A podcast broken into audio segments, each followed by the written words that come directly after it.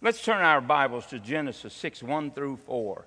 I want to talk to you when does God leave a man?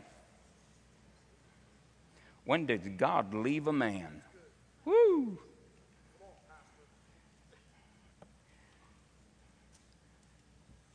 Genesis 6 1 through 4.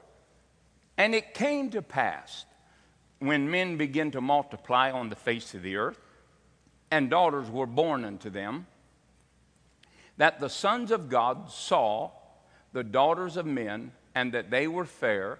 And I do not believe that those were representatives of angelic beings. Angelic beings do not have the power to procreate.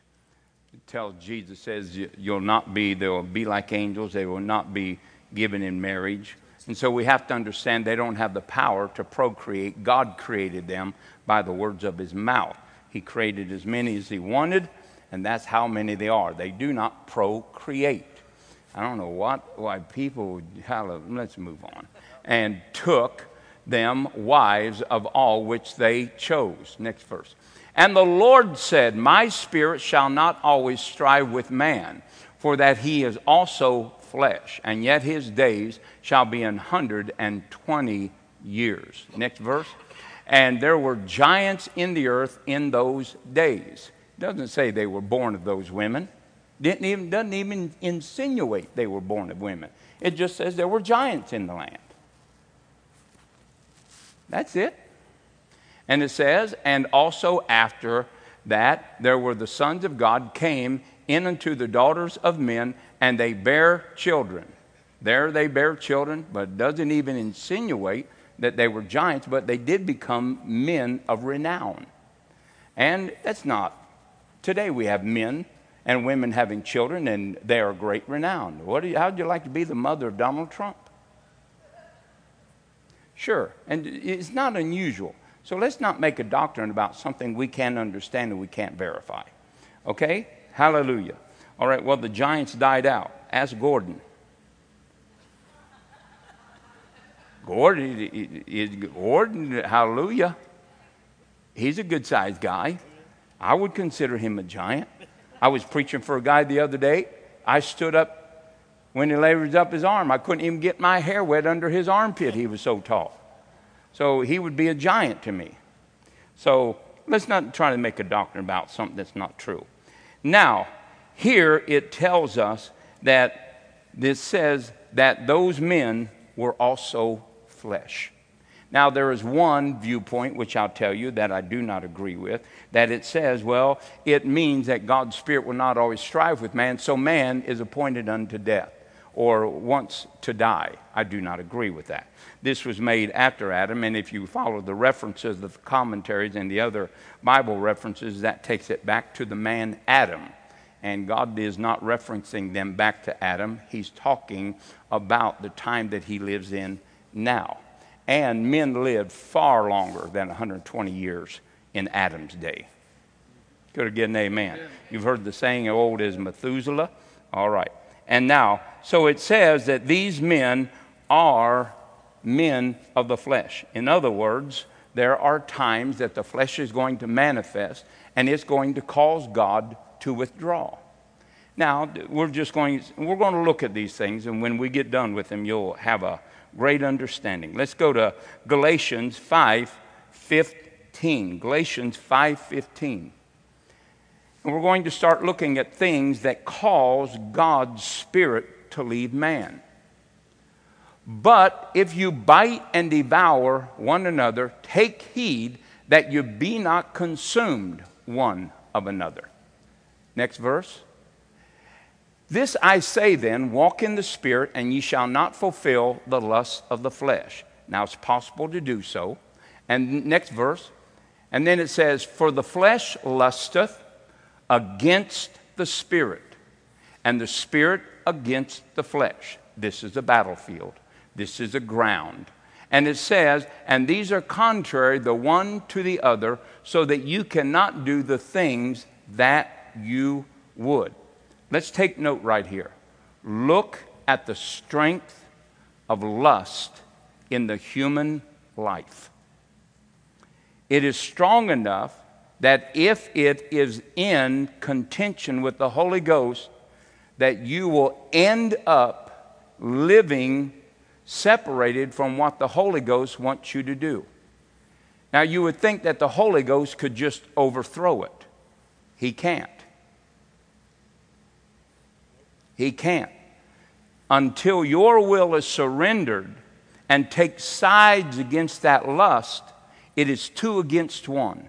He won't break your will, and he will not undermine the power of lust until your will resigns to fight it and side with God. Amen. You understand that? So, here, just simply look at the scripture, what it says. It's real simple. For the flesh lusts against the spirit, and the spirit against the flesh. There is contention, there is war. These are contrary one to the other, so that you cannot do the things which ye would.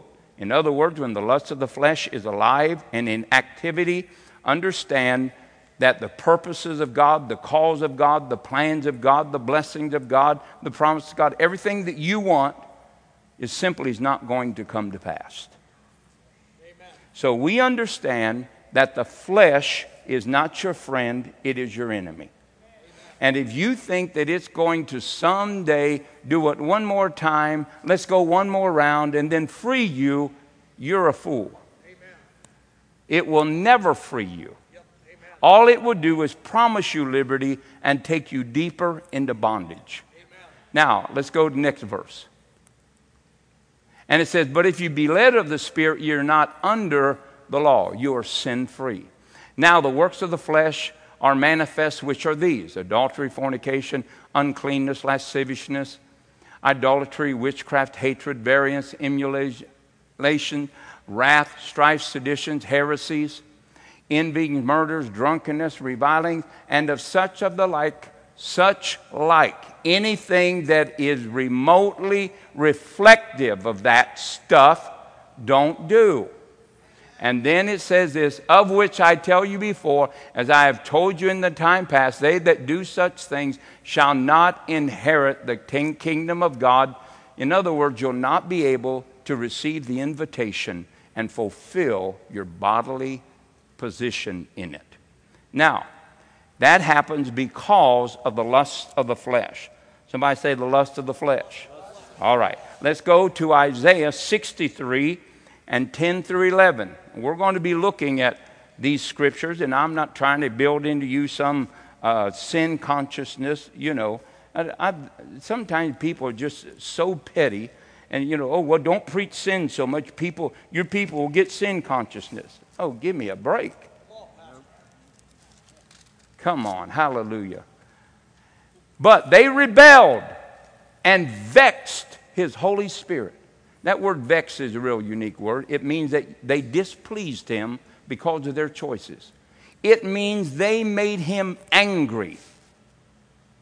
Kind of like Jesus making a cord and driving the people out of the, the out, outer courts of the temple and said, You have made my house a prayer, a den of thieves.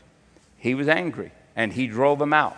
Angry, indignation, whatever, it just means they was just flipping mad. That's what it means. And then it means also when he's vexed, it means that you wrestle with him. Interesting choice of words. The lust of the flesh and the spirit wrestle, war one against another. That's what Israel did. It says, But they rebelled and vexed his Holy Spirit. Therefore, he was turned to be their enemy, and he fought against them.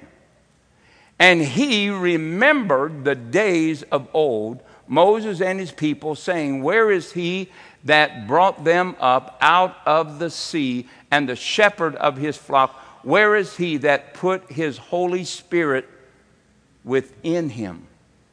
Where was he? He left. Why? Because they rebelled.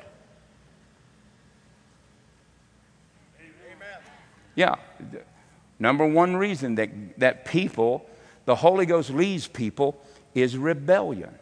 Ongoing, perpetual sin activity. Amen. Do not be deceived, brethren. Listen to me. You sow to the flesh, you're going to reap of the flesh. Now, I, I know that some people, oh man, what, what are you preaching? I'm preaching that if people continue to live in sin, the Holy Ghost is going to leave their life. Amen. That's what I'm telling you. Now, let's go over to, uh, oh, Psalms 51 and verse 6. Remember when David cried out, Oh God, don't take your spirit from me. Let's look at what he was doing before he cried that. Psalms 51 and verse 6. Behold, thou desirest truth in the inward parts, and in the high, hidden part thou shalt make me to know wisdom. Purge me with hyssop, and I shall be clean. Now, why would he need hyssop? Why, why, why would he need cleansed?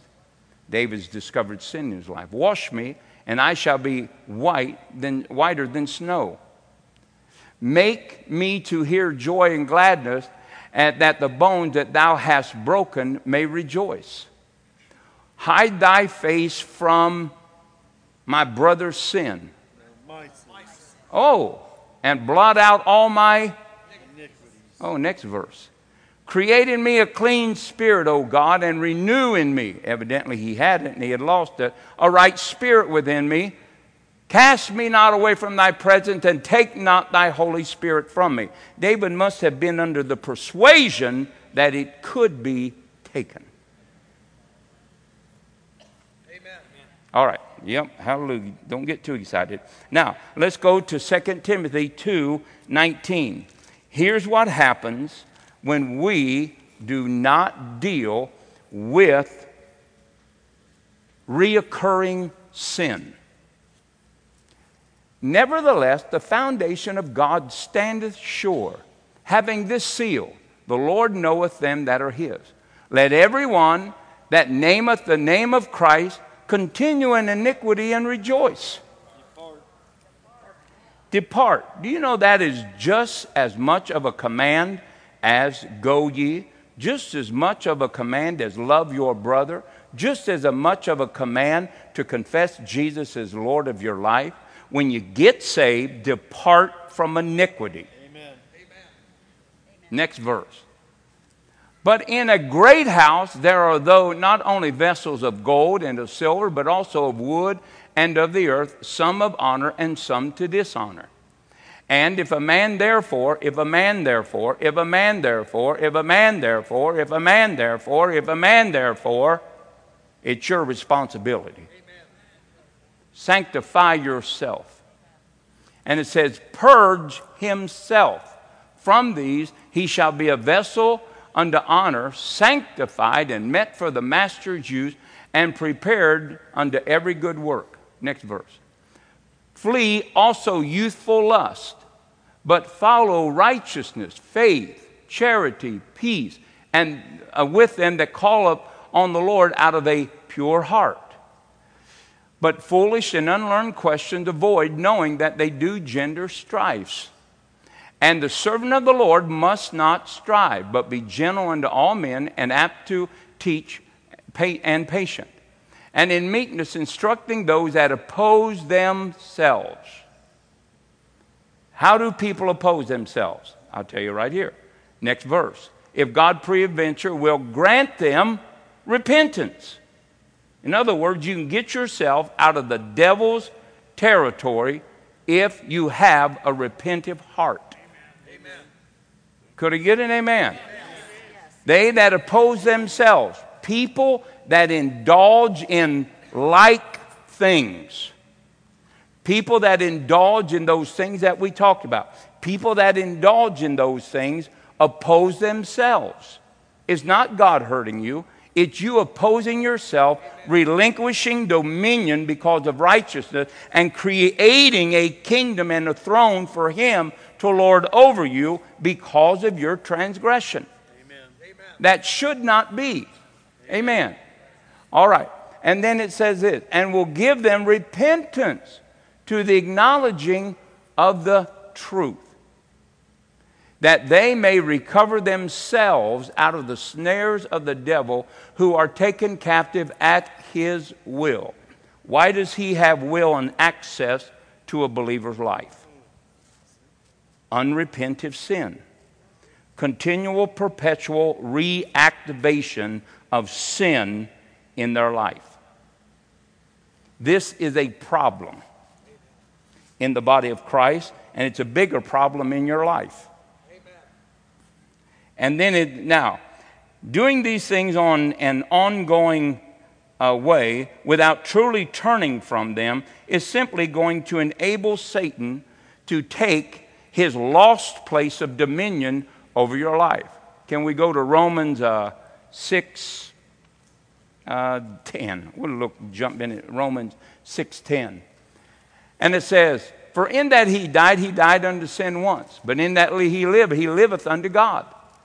Likewise, reckon ye yourselves to be dead indeed to sin, but alive unto God through Jesus Christ our Lord. Let not sin, let not, don't let God keep it from you. Don't let everybody else keep it from you. You let not sin reign in your mortal body that you should obey the lusts thereof. Who has the power of sin? Let's go back to that verse right there. Let's read it again. Let not therefore, let not sin therefore reign in your mortal body. Now, who is the subject? You. Amen. You. Amen. Sin doesn't have power over you. Lust doesn't have power over you. It entices you, and you say, okay. That's it. Real simple. Okay. And you do it. And then it says this that you should obey its lust thereof. Next verse. Neither yield your members as instruments of unrighteousness. Any unrighteousness is sin. If you do something that's not right, it's sin. Amen. It's sin, real simple. Well, I thought it was supposed to be a commandment. Well, it is. Unrighteousness, doing something unright, is a sin. Amen. And then unto sin but yield yourselves unto God as those that are alive from the dead, and your members as instruments of righteousness unto God. Then it goes on and says, you know, sin shall not have dominion over you and uh, or Lord in your life. So here it tells us that we need to make a choice, and that sin is subject to us. Could I get an amen? amen. All right. Now, as we continue doing these sins, repetitive sins, or reoccurring sins, and not dealing with them, the devil is going to take authority back over our life because we are relinquishing righteousness, which is the foundation of our rule over him in this world. Romans 5:12 down through 19. And if you violate righteousness, Oh, well, I'm saved. Nobody can take me out of your hand. I know it, but every time you sin, you're jumping. Amen? Yep. All right, so he, he's going to take dominion over you. So there has to be true repentance. And this is nothing new. If, if you go to uh, 1 Corinthians, the fifth chapter, let's go to 1 Corinthians, the fifth chapter, and find a, a man that was encouraged and celebrated by the church in the sin he was in. Hallelujah. And it says, It is reported commonly that there is fornication among you. And such fornication that not even them vehement children of the devil, murderers and liars and thieves and scorpions and serpents do, but the church does. Named among the Gentiles, that one should have his father's wife. And then and ye are puffed up. You're puffed up and have not rather mourned. Nobody should ever be in the present. Let, let, me say this to you. If you have a friend that knows you're sinning. He is not a Amen. friend of God. He is a Amen. child of the devil. Amen. Praise God. Amen. And all he's doing is trying to blind you to keep you from the truth of the gospel. Amen. Well, what if my, I, I might say, then you tell your friend. And if he doesn't repent, you mark that brother and have no fellowship with Amen. him. Amen. Praise God. Amen. Mm. And it says this You are puffed up, and you have not mourned, that he that hath done this deed might be taken away from among you. But, but don't you want to just love them? Well, if they respond to it, yes. But not if they are puffed up and still stiff necked. Then you treat them like someone that has rejected God. For I barely am absent in the body, but I'm present in the spirit. I have judged already that though I be were present concerning him, he that hath done this deed, and in the name of our Lord Jesus Christ, that is when we are gathered together with my spirit and the power of the Lord Jesus Christ to deliver such an one unto Satan. Put him into the devil's hands for the destruction of the flesh. That might even mean on his deathbed, he might become awakened. I repent of what I've done. But think of the rebellious spirit of this man ongoing night after night, sleeping with his mother, having no remorse, the church encouraging it, and Paul is so irate, he said, putting into the devil's hand. I imagine that went real well at the meeting. And it says, for the destruction of the flesh, so that in the end his spirit may be saved in the day of the Lord Jesus Christ. And your glorying is not good. Know ye not that a little leaven leavens the whole lump? In other words, that sin had become contagious it perverted every one of those people's judgment. That little leaven had already started taking over the loaf. It had already started seeping in to the kingdom just by the way that they never mourned about a man's transgression. Sure. So we know that there are going to be people that are going to continue in sin. Could I get an amen? amen. I'm not trying to be hard. I don't want to lose people. I don't want to lose members. But you know, if people don't understand that there is repercussions in, for their sins, not only in the church, but in the eyes of God, Amen. they'll never have a true repentant spirit. Amen. And so, what we're going to have is people always taken by the devil and always bound by the devil. I'll tell you right now 90% of the bondages and the problems that people have right now is because they've never ever really got consecrated and separated from their transgressions. Amen. Amen. I'm, I'm just telling you. And then if, uh, well, let's go to uh, 2 Peter 2.19. This is just the warm-up one. We, we got like five reasons why the Holy Ghost won't live and why he leaves. This is just the first one. Don't worry, this is a light one. and it says this And while they promise them liberty, they themselves are the servants of corruption. I think I just said that. For all whom a man is overcome, of the same he is brought into bondage. And if after they have escaped the pollutions of this world through the knowledge of the Lord Jesus Christ, our Savior, Lord Jesus Christ, they are again entangled therein and overcome. The latter end is worse with them than if they had never been born again. Now, how, how bad could it get that it would be worse for you never to have known Jesus than to have known him and went right back and picked up that stuff that you once turned from? the, wor- the last state is going to be worse than the first state. Man, that's horrible. Amen? Amen? Now, next verse. And it hath been better for them not to have known the way of righteousness than after they had known it to turn from a holy commandment that was delivered unto them. And it has now happened unto them according to the true proverb. The true proverb the true proverb. The dog is turn, returned to his vomit. And again, the sow that was washed to her wallowing in the mire. That's the condition of people that do perpetual sins. perpetual sins or reinstate sins that they once repented of.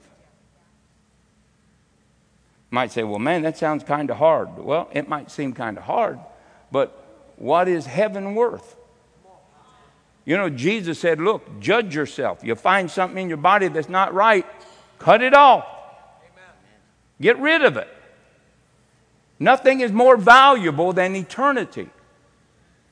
Yes, I know it. Hallelujah. Praise God.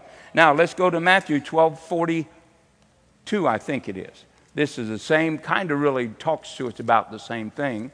Matthew 12, and let's look at verse 42. And it says, And the queen of the south rose up in judgment with this generation and shall condemn it, for she came from the uttermost parts of the earth to hear the wisdom of Solomon. And behold, a greater than Solomon is here. And when the unclean spirit is gone out of the man, he walketh through dry places, seeking rest, and he findeth none. Then he said, Hey, I'm going to return to my house, and whence I came out of. And when he is come, he findeth it what?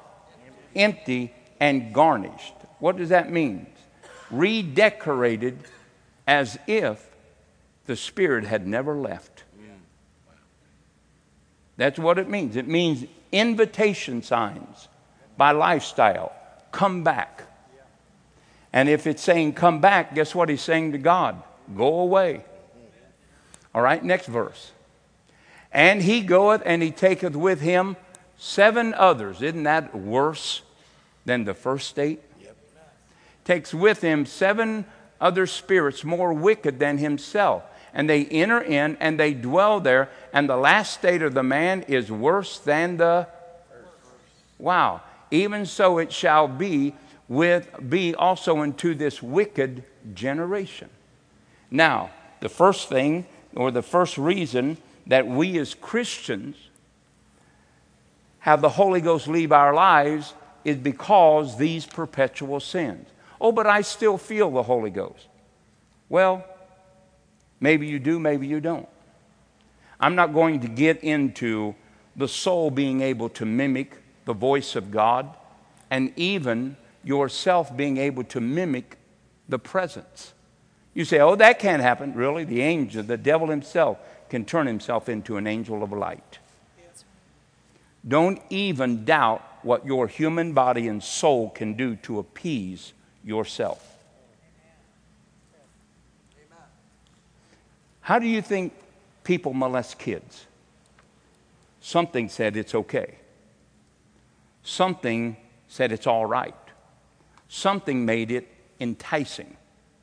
How can you take another human being's life for a dollar in a dark alley? Somebody said, It's yours. You'll do it. They don't deserve it. You ought to have it.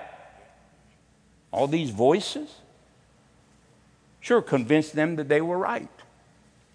Absolutely. Well, the same voices that do that are the same voices that govern people. Remember a man called Samson, a Nazarite, raised up to be a judge in Israel? Born of an old woman, an old man, and the old man probably said, oh, there, there ain't no way, you're just too old. Now I know, we, uh, come on, sweetheart, we can't have no babies. She said, Well, I'm telling you, an angel of God came to me. He said, Well, I'll tell you what, I'm going to have to meet this angel. Sure enough, he met the angel and he said, Oh my God, this is God. We're going to have us a baby. He offered up the sacrifice. And the sacrifice burning, the angel danced up in the smoke and went back into heaven. Well, that Samson was a judge of Israel. And guess what? He, from the get go, in Judges 14.1, he said, I want a woman out of the Gentiles. Father and mother said, Don't do that.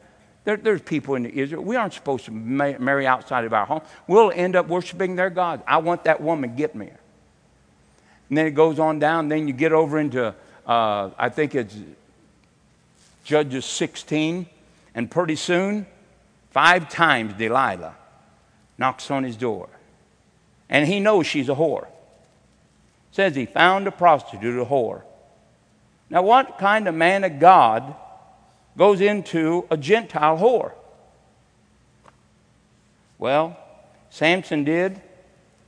She says, Oh, Samson, tell me your strength. Oh, well, if you just tied me up, you know, with wet weeds, I, I, I just lose all my strength. Boy, he broke him. They, she said, The Philistines are on you. He broke him and just knocked them guys crazy. She does it five times. Now, that's not the sad story because it's just repetitive sin. And let's face it, we ought to be used to it. Leaders in the church do it all the time. I'm getting divorced. I fell into sin. I had, a, had an extramarital affair. You know, whatever kind of bloomy words they use.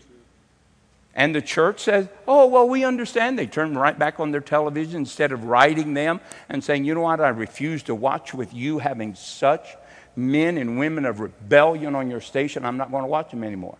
We just continue to watch. We continue to give. All in the name of Jesus. Jesus wouldn't watch half the programs that on Christian TV we watch. Because half of the people doing those programs aren't even his people. Oh, well, the, well, the boy, how do you know? Well, listen, you'll disobey the word, you just don't belong to God. Amen. Now, that's why I know. I'm not a rocket scientist. I just know you, are, you say you're an apple tree, you're, you know, you got watermelons hanging from your limbs, there's something wrong with you. Amen? Hallelujah. It's the truth. And, uh, but if we don't deal with this perpetual sin, Samson rose up the fifth time and went out, and guess what? He didn't even know that the Spirit of God had left. Why? Because the Spirit of God kept withdrawing time after time after time, and Samson didn't even know the difference. I wonder that churches used to have moves of God and they don't have them anymore. Don't they wonder why? Or churches that read what happened in the Bible and they don't have what happens in the Bible. Don't you wonder why they say, why? I, I would, I mean, I would think, I want to know why God's not showing up in my church. I would want to know that. Wouldn't you? Yes. Let me tell you why. I coined this phrase a while back confident repentance. Here's how we are taught in the church to deal with sin I'm sorry, God, I repent of it. But we go right back to it. That's not repentance at all. The Bible says, can I have 2 Corinthians uh, 7.10 on the screen? 2 Corinthians 7:10. There are two types of sorrow, and the dominant one in the church today is worldly sorrow. It says this For godly sorrow worketh the repentance unto salvation, not to be repented of. But the sorrow of the world worketh what? Death. Death. Notice one produces salvation, the other enforces the wages of sin on the perpetrator. That doesn't happen a hundred years from now. It doesn't happen when your grave opens up and you come on up out of it. It happens when you deal with perpetual sin in a worldly sorrow way. Here's what we tell people well, you know, Pastor, I, I, I did this. Praise, praise God. I, I, just wanted to come and tell you, and, uh, you know, praise the Lord. And I've repented of it. And I said, okay, good. Two weeks later, back in my office. Pastor, just wanted, you know, I, I got that back in it. Okay, all right, praise God. Okay. I, I've, I praise God, I'm, I'm forgiven. Okay, okay, good, okay. Third week, I come back and Pastor, I just, there is something wrong in the human spirit of a believer that can live perpetually in sin, repent of it, and return to it time after time after time. Now I'm going to tell you, I'm going to show you how to get rid of repetitive sin. But this stuff is saying, God, Hey, praise the Lord. I, God, you said that if I confess my sin, you're just and forgive me of my sin to cleanse me from all unrighteousness. Hallelujah. Praise God. I'm forgiven. Well, that's fine. Go, and I want you to stand in faith, and I want you to Praise God, confess that. Refuse condemnation. But if you're going back to it, that confession doesn't mean a hill of beans. Because you have never truly repented.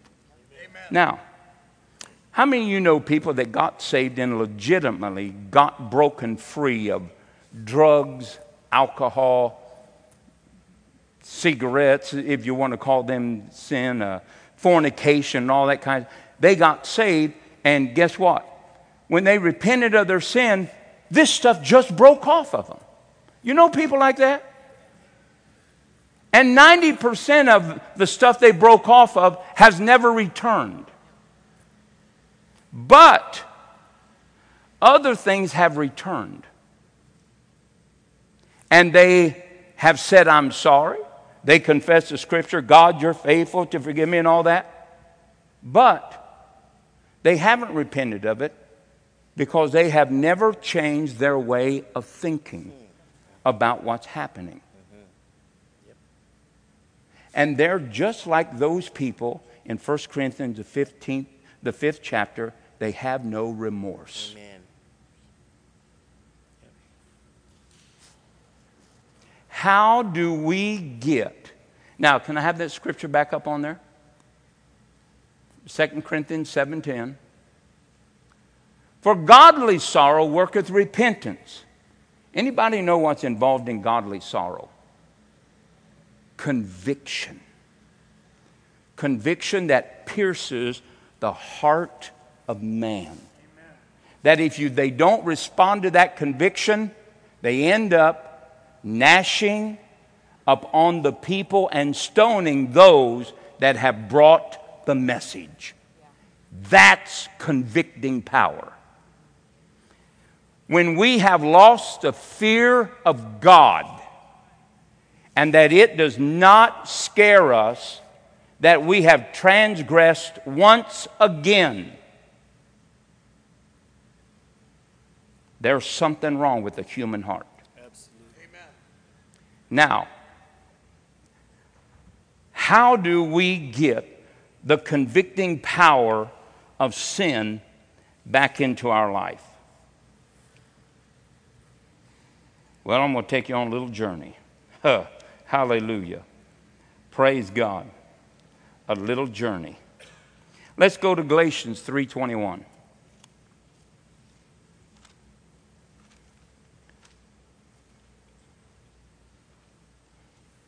And I will say this that it's not just the individual's fault. And I say that not to put blame on everybody, but to put blame upon most Christians. When we appease sin and do not, 2 Timothy 4 1 and 2, rebuke, chastise, and instruct with all long suffering and give them instruction and reprove them, we become guilty of strengthening sin's acceptance in their life.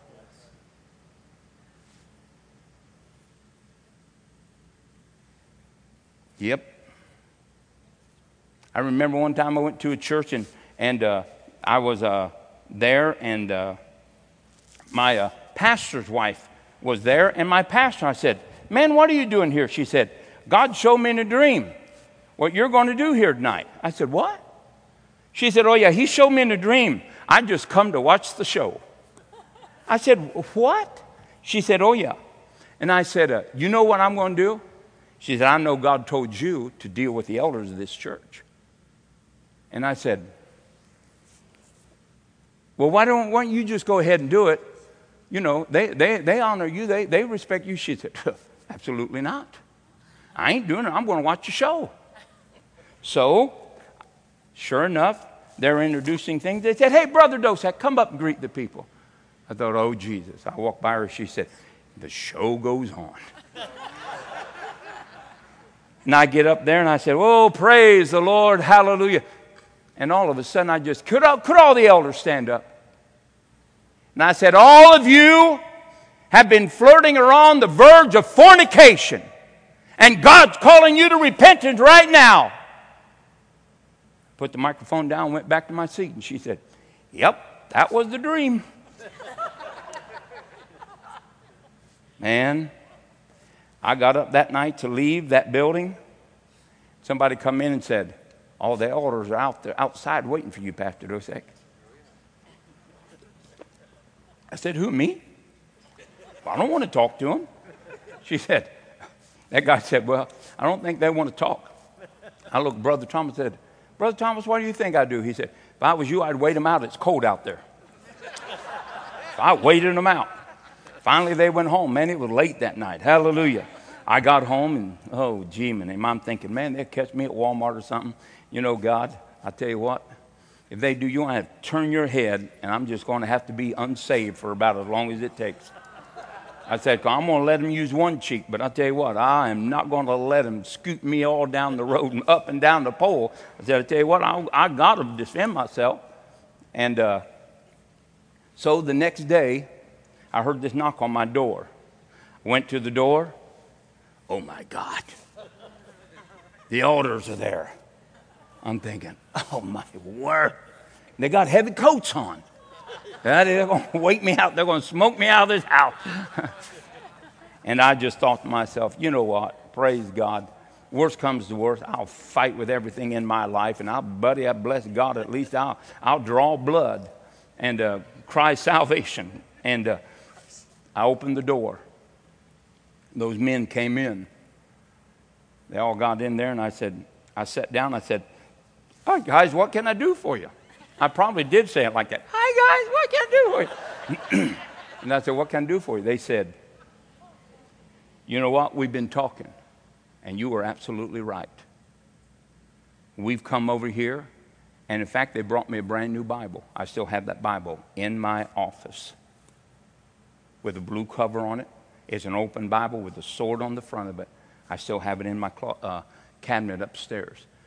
They said, We were wrong. We come to repent and to thank you for rebuking us. So I, now by that time, I just couldn't wait for him to get out of there. I, I still didn't trust him. And, uh, but you know what? They went on. They got it right. And uh, not, not much, probably nine months ago, I had lunch with some of them at a table at a restaurant. They asked me to talk to them about miracles and things of that nature. Now, but if, when we don't do that, sin will still stay hidden, and we will all be guilty of our brother's blood. I'm telling you, it's a horrible place to be. To know that a man, the Bible says, if you see your brother sin a sin, you go to him. Doesn't say you stick your head in the sand and just endure. You go to him. All right. Where are we at now? On Galatians 3:21. It says this. Is the law then against the promises of God? Absolutely, God forbid. For if there had been a law given which could give life, where is life? Godly sorrow produces life or repentance. And it says, For if there had been a law given which could have given life, verily righteousness should have been given by the law. But the scripture hath concluded all under sin that the promise of faith of Jesus Christ might be given unto every one of them that believe. But before faith came, we were kept under the law, shut up unto the faith which should afterward be revealed. Wherefore the law was our schoolmaster to bring us unto Christ that we might be justified by faith. But after that faith is come, we are no longer under a schoolmaster, for we are the children of God by faith in Jesus Christ. Now, what was the law? The law was added. Remember in Romans, the fifth chapter, verse 12 on down, it says that sin dominated all mankind, that even though it had not sinned like Adam had, but the law came, before the law came, then the law came to reveal what? Sin. Somebody say sin. Sin. That's what the law is for. Now go to 1 John 3 4. That's what the law is for. The law is to establish what sin is. And when it establishes what sin is, it pierces, pricks, and convicts the human heart. It says, Who committeth sin transgresseth grace. The what?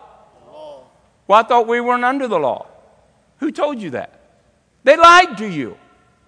You are absolutely under the law, but you fulfill the law by faith. But once you get out of faith, what do you get into? The flesh. See, you don't sin because you believe in God. You don't sin because the Bible said not to do it. That's faith. No, I, I thought that's just do's and don'ts. No, that's faith. Amen. Duh, it's faith. Now, here it says the law is, is commit a sin. He that committeth sin transgresses also the law. For, the, for sin is the transgression of the law. Now, how do we recreate or how do we give birth again to conviction? If I had an ongoing sin, perpetual, I would not go to my pastor for prayer. If you've done it three or four times, there's a heart condition. I can't pray you a new heart. David cried out, God, create in me a right spirit. But he asked him, Cleanse me from these sins that have created this unright spirit. And then he says these dreaded words Don't take your Holy Spirit from me. What is a life without the Holy Ghost? Now, so if I was committing perpetual ongoing sins, anything that was around its borders, I would go to the scriptures and I would look at those scriptures until it convicted and broke me. Jesus said, If I had not come, what was Jesus, the Word made flesh? You would not have had sin. But now that I've come, your sin remains. You must deal with it. Could I get an amen? amen? Yeah. So the law reveals sin. Well, well, what if I just read it? Oh, I shouldn't do that. No, that, that doesn't bring sin.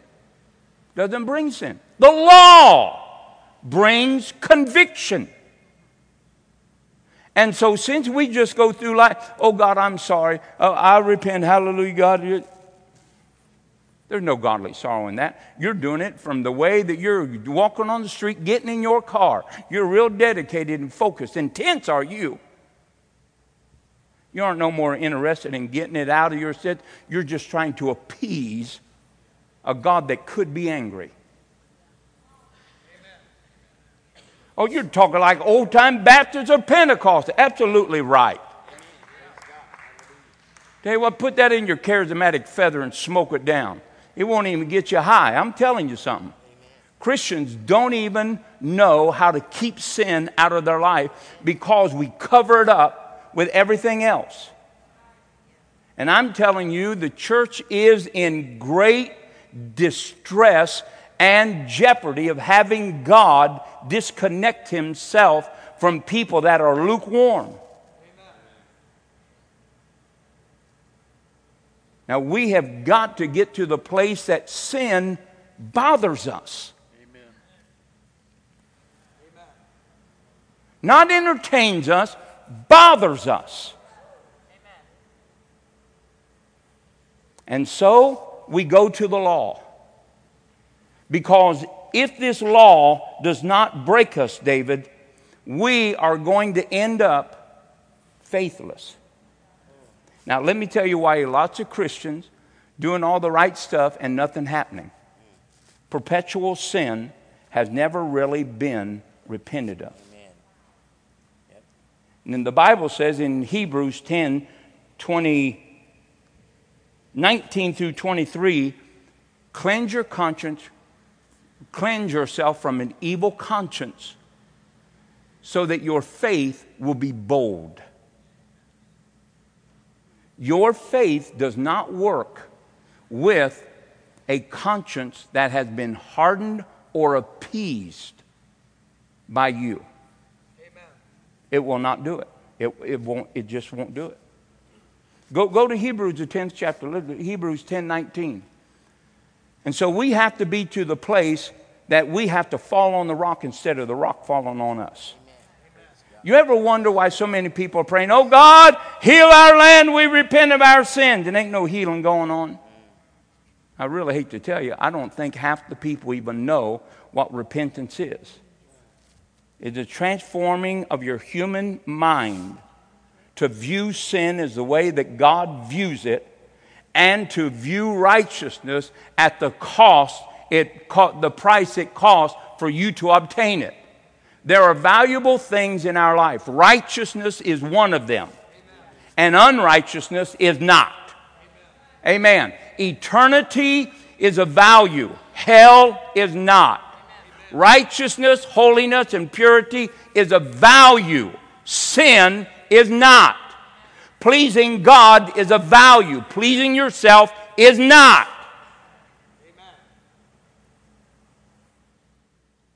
And next Sunday, we're having a rummage sale and a turkey fry.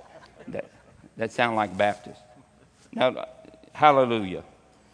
Hebrews 10 19 says that, having therefore, brethren, boldness to enter into the holies of holies by the blood of Jesus, and by a new and living way which he hath consecrated for us through the veil, that is to say, his flesh. And having an high priest in the house of God, let us draw near with a true heart in full assurance of faith, having our hearts sprinkled from an evil conscience and our bodies washed with pure water. I wonder where Samson let his conscience go, where faith stopped working and the Holy Ghost departed. I wonder when or if he ever recognized it. You know, there's no place that he repented of his sin. It just says that he prayed that God would give him strength and he killed twice as many Philistines in his death. He never said he repented. Wouldn't that be a horrible death? Never repented. Listen, th- this is this is God's stuff. You say, oh man, this is just a no, well, I don't know what to tell you. You, you, you have to either be in or be out. You can't be lukewarm. God's just not going to put up with it. You know, who wants to end up in a pile of vomit? Jesus vomit. You know, he's probably going to vomit right over the side of heaven's rail. Them poor people down in hell are going to get blasted. Watch out, here comes holy vomit. And they'll say, No, there ain't nothing holy in it. It's an unholy people coming down to meet us. Wow. Let's not do that. Amen? Amen. Praise God. So, we need to make sure that we are convicted. Folks, when, when we can transgress and not even have the Holy Ghost speak to us while we're doing it, there is something wrong. The Bible says, I think it's First Peter, no, no, First Timothy 4 1 and 2, they have a seared conscience. In other words, it's a conscience that has been touched with a hot iron, and there is no nerve or responsive function left in it. In other words, you can do stuff and it doesn't even bother you. It reminds me of Romans, the first chapter, where they knew and held righteousness but did unrighteousness thinking that they were right. If, if I, one of the road signs of this is if you do something and it doesn't affect you, find the place of repentance. You go to the scripture and say, Why did I do this? Well, I don't have time to do that. you better do your homework if you're going to heaven. Amen. Amen. Go, buddy, do your homework. Now, we have to find out why things don't bother us, David. Sure. Uh, do I have a God? What state am I in? That sin doesn't bother me. I don't care what Christians do. I just want blessed. I just want this. There's something wrong when we're not our brother's keeper. We have to be careful. We are living in a world that gets a godless mindset. And we can't have a godless mindset. We need to have a mindset that is going to convict us. Could I get an amen? And help us and bring us to a true repentance. And so, another thing that if I was doing these things and they were catching me up, I would fast. And I wouldn't just fast, I'm going to fast three days, God, hallelujah. No. The Bible says that there are things that fast does, Isaiah 58 and verse 6 break the bands of wickedness. If you are bound by a band of wickedness that you can't get free of, then you start fasting. You start fasting until you have humbled and afflicted your soul enough that your soul is broken before God.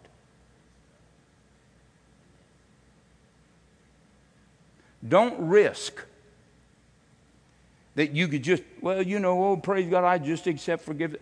I understand all that. Listen, I'm not telling you that you can't repent, stand, use your faith, and refuse and reject and cast off condemnation.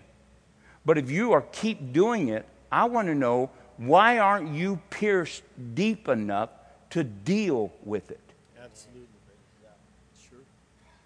Amen. Something's wrong. Something is desperately wrong. Listen, our hearts are above all things most deceptive or most, uh, yeah, deceptive. In other words, they'll deceive you, it'll appease you. But listen, folks, I'm telling you, we get one chance in life. You don't get reincarnated, you don't get to come back as bugs, you don't get to come back as a cow. This is it. We're at the top of transformation change right here. But if we, if we have come from bugs, this is as high as you get. And if you don't make it to heaven this time, they just recycle you through fire. Now, now listen, we don't believe in reincarnation. We don't believe in none of that stuff. I'm telling you, once you get to hell, there is no escape. There's a million roads that lead into it. Only one road out of it. That's Jesus Christ. So we have got to come to the point that we have got to get serious. I wouldn't worry about anything, Philip, if, if I did not feel sorry for my sins or if I committed one and it did not bother me. I think the worst word I have, no, I have to say, I have to tell you the truth. I have said two dirty words in, in my life since I got saved. One time, Phyllis got me so mad I was young, and I said, What's that word that starts with D and ends with M? You know what it is? I said it. I said, Blank it, Phyllis! She said, Oh my God. I, I thought, Oh my God. Next time, kill Phyllis, don't cuss. It broke my heart. Then the other time, Lincoln was acting up on me on a golf course, and I used the word B U T. I said, I'll tell you what, you act like somebody put a stick up your B U T. T. Is that how you spell it? Okay. B U T T. Said every time somebody says something, you act like you get a stick up your. Then I, I did that on Saturday, Sunday morning. I had to call a family conference and repent to all of them and tell them I, did, I didn't even have enough guts to come to the pulpit and preach because they used the word B U T T and hadn't repented before my family. That's the only words that I know that I've ever said. Now, I didn't say I didn't curse people. I, I didn't, but I, and when I say curse, I don't mean I cursed them. I mean I just said, oh, they were passing out brains. Where was that guy in the line, Jesus? You, you know that wasn't the right thing to say. And, but you know what? I want my heart to be pierced. Amen. I don't want to wait a week or three. I don't want to have to hear a message. I, don't, I want to have to be in a service. I want God to say, son, that was wrong. You know how I correct my grandkids most of the time? You know what? That is not what I expect from you. And you can bring them to tears. You can bring them to tears. The greatest thing when you love somebody, you know what? Your words and your disappointments in them mean more than a stick or a rod. And I'm not against both of them. Nikki uses them all the time. But when the Father speaks to me, Son, why did you do that? I want my heart to be broken. Amen. I want to respond and say, God, I don't know what got in me. He'll say, I do, the devil. but I want to be able to repent and not go back to that. Amen. Amen? Amen. Hallelujah. Okay, praise the Lord. Glory to God. Hallelujah. Hallelujah. We'll take this up next week. Praise the Lord. Hallelujah. So we're talking about when does the Holy Ghost leave? Don't let your heart get hard. Because if he leaves, you may not even know he's gone. May not even know he's gone. So let's stay sensitive. Let's ask God, God, help me today, lead me today, guide me today, make me sensitive, God. Let me hear your voice. Holy Ghost, remind me, convict me, tell me when I'm doing wrong, that I can please you and not vex you. Let's get down to the point that we really want God in our life. Amen. And I know you do. And I, I say that, but I, you know what I mean. That we just want everything that God, I wonder what God would do through a holy people. With holiness, men shall see God. Without it, we will never behold him. But how about if we live the standards that God set for us and we did it by the power of the Holy Ghost? I wonder what the church would be like. You couldn't contain it, you couldn't define it, you couldn't hold it back, you couldn't shut it down, you couldn't do any of those things because God would be here. He wouldn't be withdrawing, He would be descending, Amen. filling us and touching us, molding us and transforming us. That's what we want. Folks, if you're struggling with repetitive sin, please do, do. God is faithful. That word will divide asunder the soul and spirit, the joint and the marrow. It'll divide, divide spirit and flesh. It will show you, it will convict you and pierce you to the very core, the marrow of your bone. Let's let God just have reign in our life. Amen? Hallelujah. Praise God. Well, let's just stand our feet. Hallelujah. Hallelujah.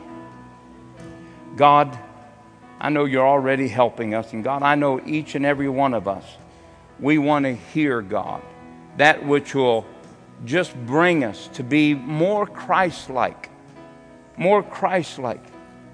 God, Jesus received the rewards and learned the rewards of obedience to the things that he walked through as your son. God, let us not surrender our faith, let us contend for it. And God, let us keep ourselves in the love of God and in the power of the Holy Ghost. And God, we ask it in Jesus' name. Go with us, God. Do what needs to be done. Make us, make us people of tenderheartedness towards you. In Jesus' name. Amen and amen. God bless you. Hallelujah.